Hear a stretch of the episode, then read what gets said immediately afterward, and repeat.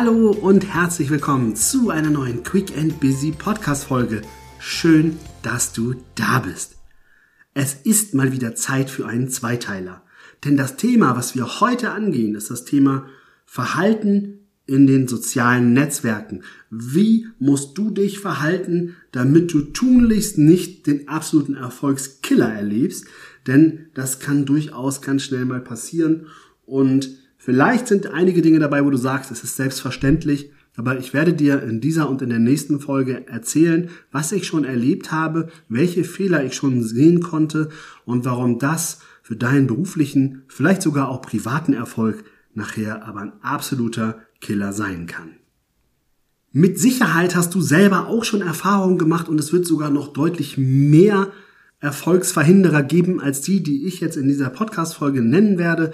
Du darfst sie sehr gerne auch mit mir teilen in den sozialen Netzwerken, wo wir beim Thema sind. Schreib mir gerne deine Erfahrungen per Instagram, Facebook, Xing, LinkedIn oder per E-Mail ich freue mich auf jeden Fall darauf, auch von dir dort noch Input zu bekommen und bin gerne bereit, das auch noch in eine weitere Podcast-Folge zu packen, sodass wir deinen Mehrwert auch hier in diesem Kanal teilen.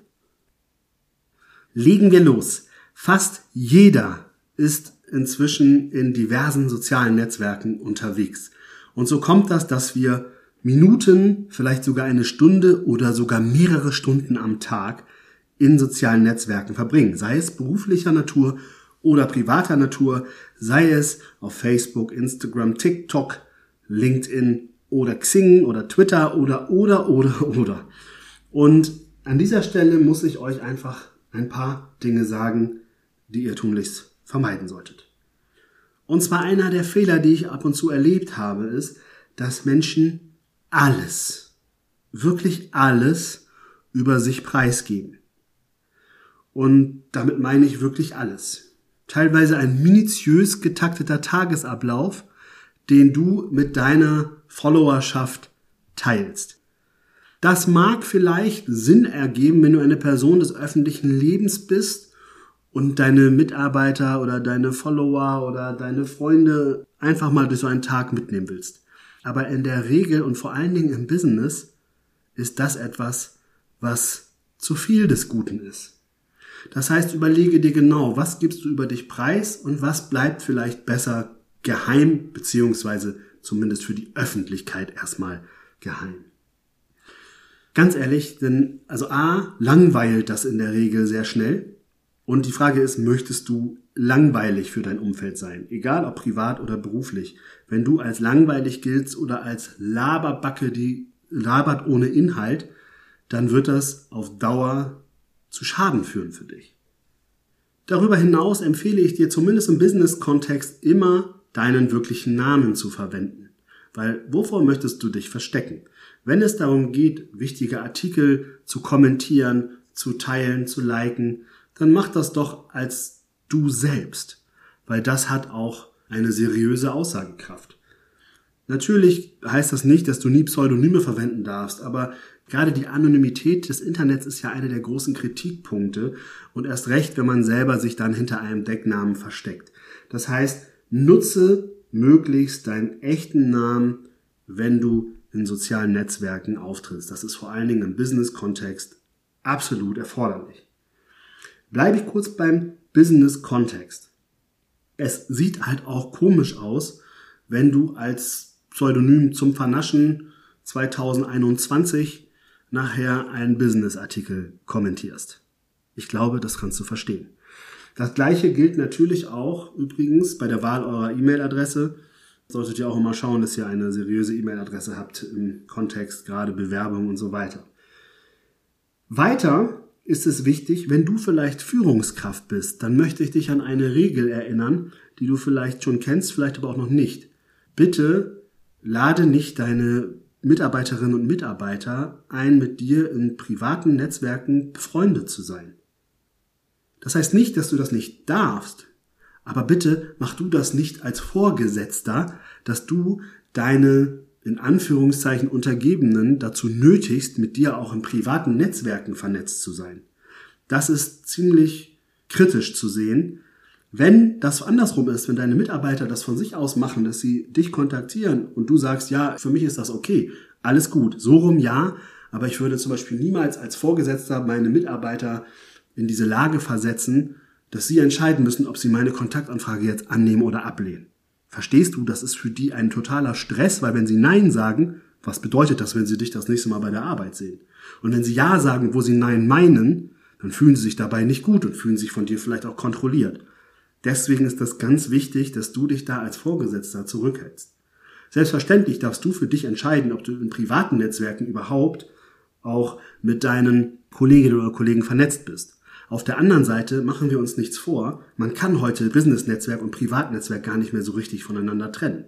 Na klar sind Xing und LinkedIn definitiv Business-Netzwerke, da muss man sich auch auf jeden Fall anders verhalten als bei Instagram oder Facebook, aber nichtsdestotrotz nutzen viele von uns Instagram, Facebook, sogar TikTok ebenfalls schon beruflich. Und von daher ist es durchaus denkbar, dass du da einfach auch gucken musst, dass du grundsätzlich dich in sozialen Netzwerken einfach sinnvoll verhältst komme ich zum nächsten Punkt. Soziale Netzwerke dienen nicht dazu, sensible und vertrauliche Inhalte zu posten. Das klingt jetzt ganz logisch, aber ich muss euch sagen, ich habe es schon mehrfach erlebt, dass sich in sozialen Netzwerken über Kunden geärgert wurde oder sogar Kundendaten ins Netz gesetzt wurden, was natürlich absolute No-Gos sind und auch zu einer außerordentlichen Kündigung führen kann. Deswegen muss ich sie an dieser Stelle erwähnen. Egal wie sehr du dich mal über einen Kunden ärgerst oder auch über einen Kollegen ärgerst, sowas darf niemals in den sozialen Netzwerken nachlesbar sein, denn du weißt, das Internet vergisst nie und das kommt immer raus. Und ich muss dir sagen, wenn ich jetzt lese als externer Mensch, dass du dich über eure internen Prozesse zu sehr ärgerst, dann wirkt das auf euer ganzes Unternehmen schädlich. Denn dann denke ich, was ist das denn für ein Laden? Und deshalb halte dich zurück. Wenn du dich ärgerst, was ja durchaus berechtigt sein kann, dann kläre das intern. Aber bitte nicht über soziale Netzwerke. Als letzten Punkt für heute, für diesen Teil, möchte ich dir noch sagen, verwechsle bitte Business-Netzwerke nicht mit Tinder oder Lavu oder wie auch immer sie heißen. Was meine ich damit? Business-Netzwerke dienen dem Business, dem Netzwerken an sich, der Kontaktaufnahme. Und ich erlebe es immer wieder, dass Menschen das verwechseln mit Partnerbörsen oder ähnlichem.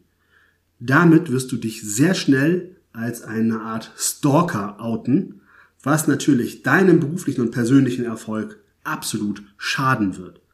Das heißt, bitte sei dir darüber bewusst, in welchem Rahmen du gerade mit anderen kommunizierst. Als Bonustipp heute noch hinten dran etwas, was wirklich für mich auch einen ganz, ganz wichtigen Charakter hat, nämlich schreibe bitte immer nur das, was du einem Menschen auch ins Gesicht sagen würdest.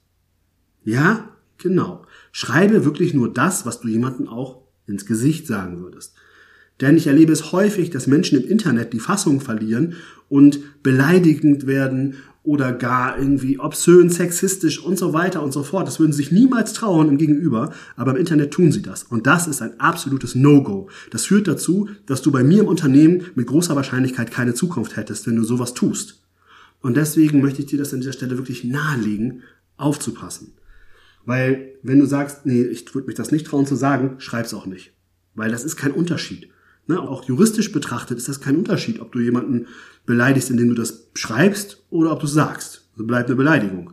So, das heißt, das kann auch richtig negative Konsequenzen für dich haben. Und deshalb ist es wirklich wichtig, nur das zu schreiben, was du auch sagen würdest. Es gibt noch viel mehr Dinge, die ich dir zu sagen habe und das tue ich auch. Und zwar nächste Woche. Deswegen schalte unbedingt wieder ein, wenn es in den zweiten Teil geht. Jetzt wünsche ich dir erstmal in der Umsetzung der Tipps viel Spaß. Beobachte auch mal selber und gib gerne eine Rückmeldung, was dir auffällt. Dann kann ich daraus direkt schöpfen und in einer der nächsten Folgen darauf eingehen. In diesem Sinne wünsche ich dir jetzt eine ganz tolle Woche. Ich freue mich auf nächste Woche. Bis dahin alles Liebe, dein René.